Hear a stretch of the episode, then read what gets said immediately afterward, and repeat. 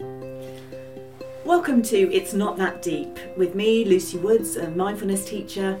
And me, Adrienne Kirk, a psychotherapist. Every episode, we discuss navigating the messiness of everyday life. We know it's a big subject, but we will do our best to discuss it lightly and make some sense of it all. In this episode, we'll be exploring why do we feel guilt or guilty?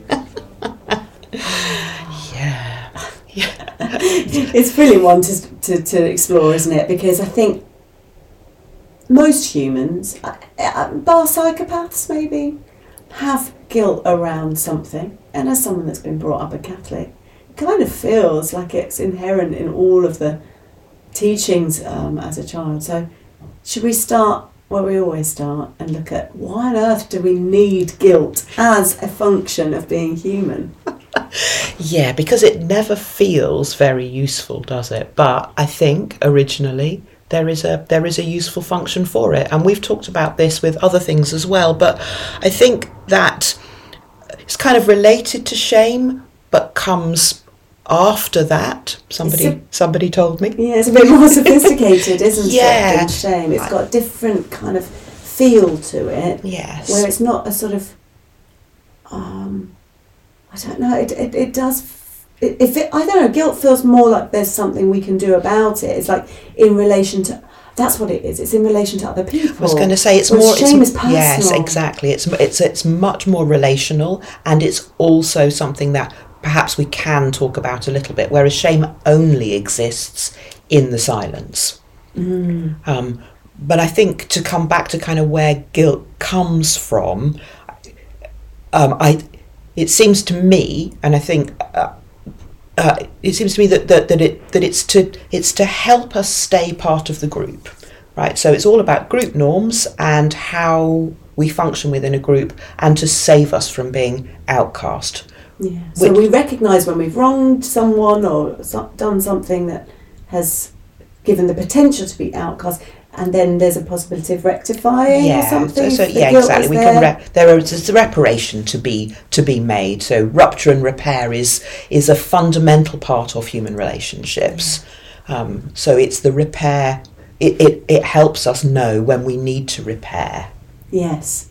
Yeah, if we didn't have that, we would have no knowledge of. And sometimes we don't, I suppose. There are probably things that we've done, behaviours we've had in our lives where we still don't know to this day that we've upset someone. Maybe they never said anything or, you know, nothing ever came from it. Um, and maybe that guilt didn't register. Although, from the conversations we have, I imagine I, I feel guilty about things that aren't even my fault. So I was going to say exactly. I was going to say it's funny. My, my reaction to what you last what your the last comment was was was sort of almost diametrically opposite in the sense that.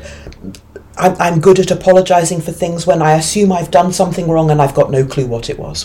It seems a little bit British as well to like someone bumps into you in the street and you apologise that they've bumped into you. You know, maybe it's a little bit cultural. I think these things are massively cultural because it's about conforming to the group norm, and a, and a group norm is Yeah.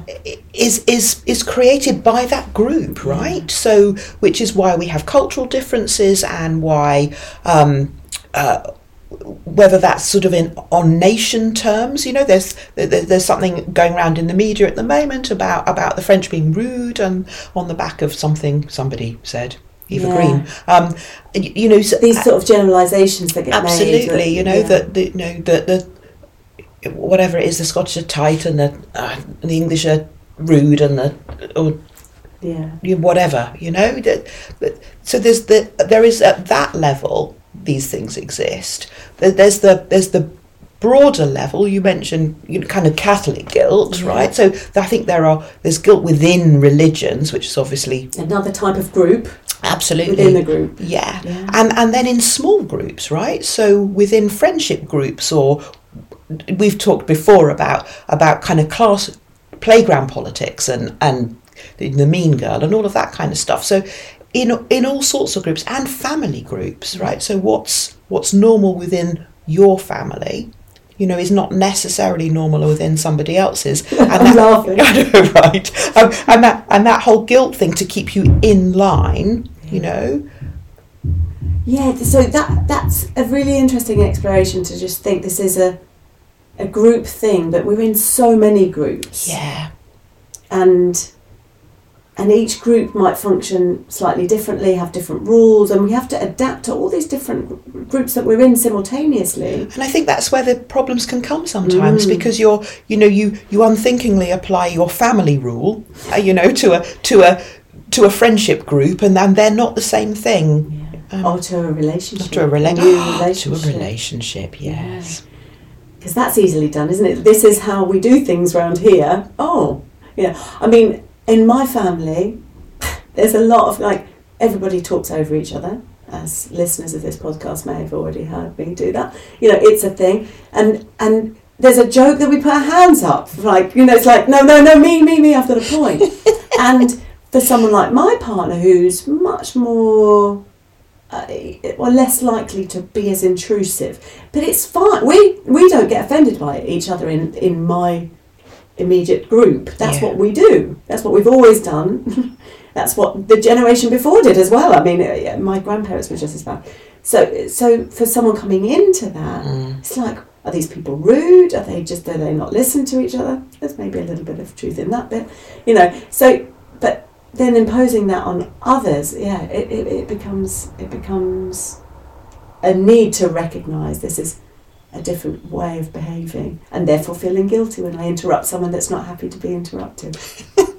Yeah, absolutely. And and I think that there's also something about the guilt that we take with us when we're when we're introducing somebody from one part of our lives into another, right? So taking your partner into a family group where, you know, where it where the norms are very different and then kind of feeling responsible for this person and and and then guilty about how this is all acting and often I think we don't notice what those what those norms are, what those group norms are until we look at it from an outsider's perspective. That's right. And we do that when only when we've got an outsider with us. Yeah, suddenly it's like, oh wow, the lens of which they might be seeing this group. Yeah. What what also struck me, and, and slightly sort of deviating away from this um, this group thing and back to just personal guilt, Mhm. is I've met people in my life who kind of have a sense that every, it's everybody else's fault that that they're unhappy. You know what I mean? So like almost have that. Whereas I know from the conversations you and I have, we kind of blame ourselves for things that even probably are not our fault in any way, shape, or form. Yeah. But there's that tendency to think possibly it was something that I did that is causing this person to be upset. So there's like an attunement into someone else's emotion, whether it's mm-hmm. sadness or anger or rage or whatever. Even though there's, if we really took a moment to assess the situation, it probably we'd realise it wasn't us. There's a sense, that the immediate reaction is, what have I done? Yes. Yes. And I think that comes from our own experiences of being parented, right? Those are the things that do come from our childhood experiences. Um, and and if if you're brought up in a house where um, where where it's uncertain what the rules are, the rules change. Um, Mm. then then we, we can off we, we often feel wrong footed um, and then and then feel guilty that we must have done something um, you know uh, uh, I think we've touched a little bit on this. I can't remember which other podcast episode it is, but this sense that there's instability in the relationship, i.e., you don't know which version you're going to get on any given day. I had bosses like that. me too I've had friendships a bit like that. yeah Then it leaves that uncertainty. So there's something about that comfort of sort of knowing you can be a certain way and it's always going to be fine, even if that certain way might feel weird to other people.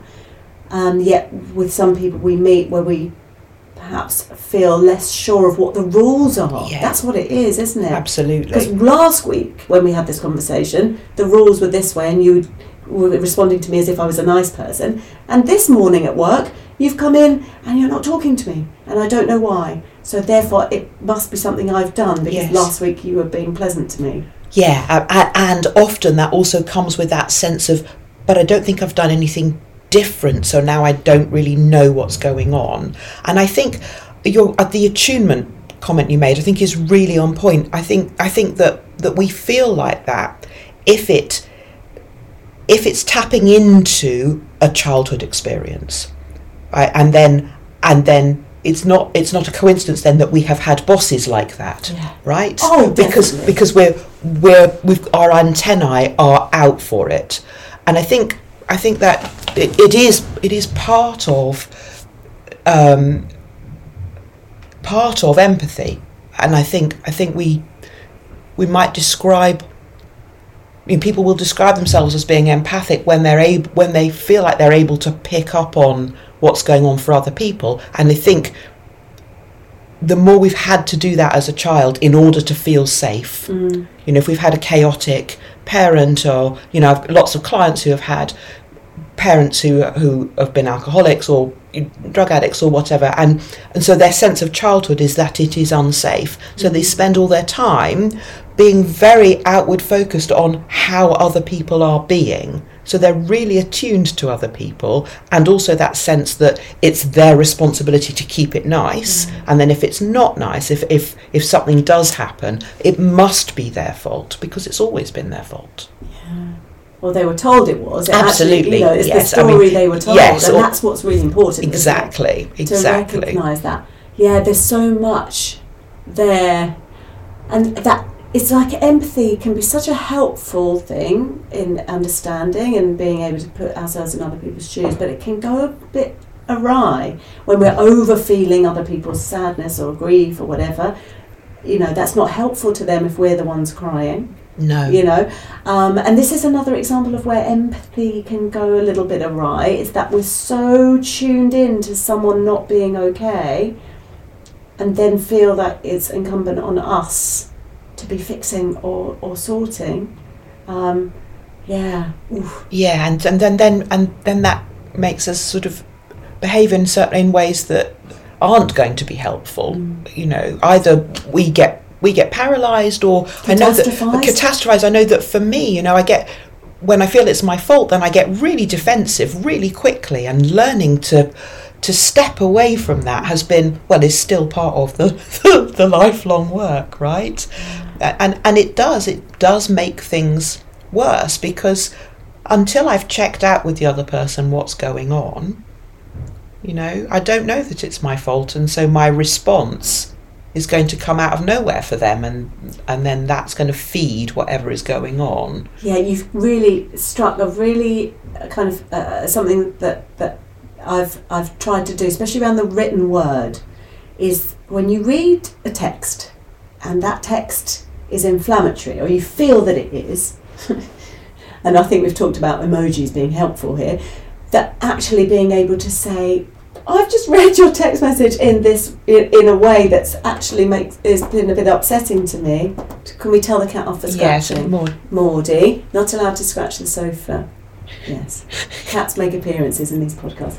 Um, you know, not. Um, but actually saying before I react, can I just check the way in which you meant this before? Because I can feel my heckles rising, and I've actually done that. Like I've picked up the phone to someone and said, I, I, I've, re- I, I've had a really bad reaction to what you've said. Please, please tell me the context in which you mean this.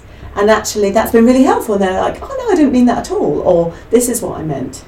Maybe there are occasions where it might actually be what they meant, and then and then we can have an argument. But that's okay because at least it will be not an unnecessary one because of misunderstanding. It'll be a genuine one because of factual stuff. Absolutely, and it's funny. I've I've just done that. So I have just received a text from a friend. In res- and it's it's an answer to a question, and it's a one-word answer. And my instant reaction is, "Well, clearly I've upset them. Clearly I have, because why? Why? Why? What other reason could there possibly be for getting a one-word answer? Um, being busy would be another one. Um, Yeah, I have a friend similarly. Like uh, we had an exact experience like that, where I just came back and gave the factual thing instead of like, "Hey, how are you? Hi, hi." But I knew they needed an answer, and I didn't have time to do all that, so I thought it better to give the answer. But because it wasn't couched in the usual, you know, familiarity and, and interest, it came across as really kind of uh, um, harsh and and therefore they took it as if as if there was something they'd done wrong. Yeah. Yeah, absolutely. It's funny. We're, we're sort of we're sort of hedging towards what can we do that would be helpful here, Yeah. right? And and the and the the stepping back from the stories we're telling ourselves and looking at the facts. Um, and also, there's also something about living with the uncertainty, right? So, I get a one-word response, and until until I have an opportunity to check that out, I just have to live with the uncertainty that I don't know why it was a one-word response, and it doesn't it mm. doesn't mean necessarily that that it's my fault. Exactly that, right? So there's that sense of going to the immediate catastrophizing, Yeah. which could lead to some kind of guilt, in my case, often. So, yes, staying in the present with what we know. And so, uh, uh, on uh, the course that I teach, I often use an example like if you send a text message to someone, you let's say it's a WhatsApp, you see two blue ticks, they've read it, no response. Don't hear back. They always reply. What's going through your mind? Ah, then you know you send another one, only one tick, right? Hasn't even delivered. You're me, you're like, oh, I've been blocked. They don't even want to receive. Oh, I must have done something terrible, catastrophizing. And then, oh, when we fly here, three days later, they ring us back and say, oh, when I opened your message the other day, I dropped my phone down the loo, you know. And all of a sudden, Yeah. there we have the real story. Yes. Yeah. But what did we do in that interim time? So staying with the facts that I know. Yes, they've read my message. They haven't answered. Perhaps they're really busy. I'll send Yeah. another one. So maybe I'll try and reach some other communication other than WhatsApp to see if something else is going on before I launch into it must be me. I'm a terrible person yeah. and they must hate me. Yeah, and this is, I mean, this is where our, our brains, you know, kind of trip us up, right? Because brains like certainties. Um, the way they've evolved is to is to create certainty because certainty keeps us safe. Yeah. So if we have to live in the present moment, going, they haven't replied, and I don't know why, and I just have to live with that until I can find out, then that causes discomfort Mm. although probably in the long term a whole lot less discomfort than catastrophizing assuming we've wrecked the relationship and you know and all that all that comes with that you know Exactly. I think, you know, being able to sit with that little bit of discomfort is nowhere near as bad as the catastrophes no that, that we, that we um, could take ourselves to, those rabbit holes of, of what is possibly going on. the trouble is the catastrophes feel familiar right Yeah. so although they're awful there's also a familiar a familiarity about it that's weirdly comfortable Yeah. yeah. But I'm also thinking, what evidence do I have that I'm this terrible person that should also always feel guilty for things all the time? Like, if I really look at the evidence, it shouldn't point to that. I actually, you know, try to be a, a pleasant person and, and as, as nice as I can, as much as I can. And so th- there isn't much evidence support to support it, but yet that's that's this pattern, that this deep-seated kind of pattern where my brain tends to go to. And I wonder if we've got time to just touch on the fact that sometimes that should be guilty, should feel bad thing, Mm. you know, it is from some of these kind of groups and societal things, going back to, you know, being brought up a Catholic or whatever, that maybe there's something in what we're told that we should all be guilty because we, you know, my newborn baby, a member of my family, told me that, that they, he was guilty of the original sin of Adam and Eve, and you know, therefore he's a sinner. Hmm. And I, I, I that felt a bit uncomfortable for me. Um, and yeah you know, I appreciate. I, I'm not trying to be disrespectful of other people's beliefs, but being told from a very early age that guilt is what we should all be feeling in order to be the best people that we can. It, it's like a childhood kind of. Uh, it could be not just from parental figures. No, is what I mean. It's like absolutely, other yes. things that are environmental Yeah. that we've been exposed to that perhaps yeah fed some of these deep-seated beliefs. I think you're absolutely right, and I think you know, along with religions and also uh, nationally and and and sort of smaller groups that we're part of, you know, those those things are they're manipulations, right? They're ways of kind of keeping us in line, of patrolling our behaviour. That Yeah. that that that do, actually, as an adult, when I step back, do not feel helpful or Yeah. kind. So it's this evolutionary useful function Yeah, being kind of taken advantage of as the human brain developed, um, insofar as actually this is something that taps into being able to, yeah, kind of.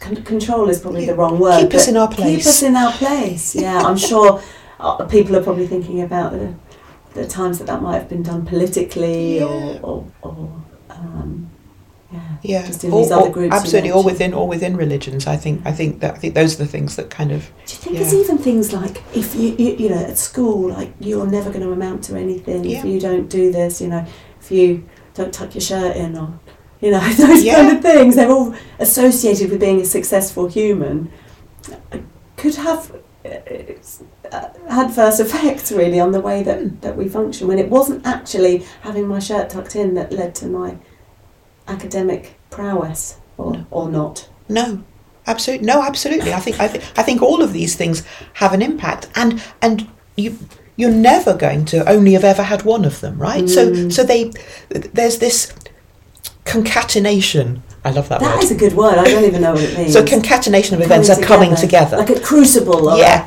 a veritable feast of Exactly. So that, that coming together of all of these things, you know, that feeds our our self image, right? All of that feeds into it, and there's all of this confirmatory evidence mm. to suggest that that is how we are. We really ought to feel guilty because because look, we have all these examples of why it is we need to feel guilty. so I'm, I'm now thinking okay well everybody listening is going yeah I feel guilty what do I do Yeah. what do I do and it's a hard one because we know how much work it takes to even be recognizing that this is what's happening on a day-to-day basis. But I think some of the things you suggested around stepping back looking at the real facts and and I think there's something which might be a different podcast in um, kind of s- sitting with the feeling of it and recognizing it's not real and how we kind of work to letting that go.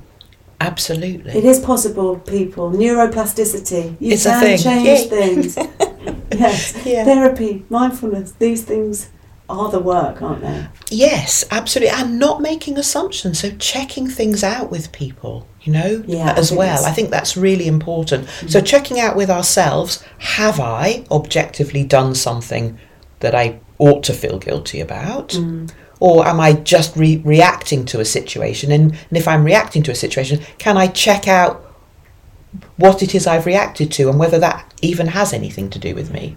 Because these things are habitual. The more we practice them, the stronger they get. And we need to kind of recognise it's not needed right now if it's not appropriate. Yeah, exactly. Yes. Ah, gosh, we could rabbit on about this one for hours. I Yeah, reckon. this could have been a whole lot longer. Better rein it in. Thanks, Adrienne. Thank you. You've been listening to It's Not That Deep with Lucy Woods and Adrienne Kirk. If you've enjoyed this episode, why not subscribe so you never miss an episode?